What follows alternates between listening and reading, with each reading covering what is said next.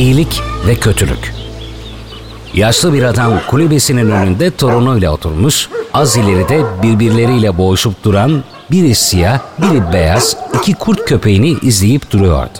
12 yaşındaki çocuk kendini bildi bileli o köpekler hep buradaydı. Dedesinin sürekli göz önünde tuttuğu, yanından ayırmadığı iki iri kurt köpeğiydi bunlar. Çocuk kulübeyi korumak için bir köpeğin yeterli olduğunu düşünüyor, dedesinin ikinci bir köpeğe neden ihtiyacı olduğunu ve renklerinin neden illa da siyah ve beyaz olduğunu anlamak istiyordu. Ve merakla sordu dedesine.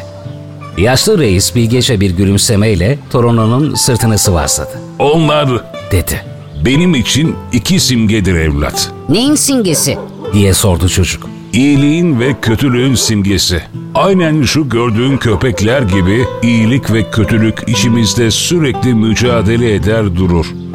Onları seyrettikçe hep ben bunu düşünürüm. Onun için hep yanında tutarım onları.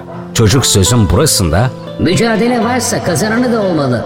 diye düşündü ve her çocuğa az bitmeyen sorulara bir yenisini ekledi. Peki Dedi. sence hangisi kazanır bu mücadeleyi? Bilge Reis derin bir gülümsemeyle baktı torununa. Hangisi mi evlat? Ben hangisini iyi beslersem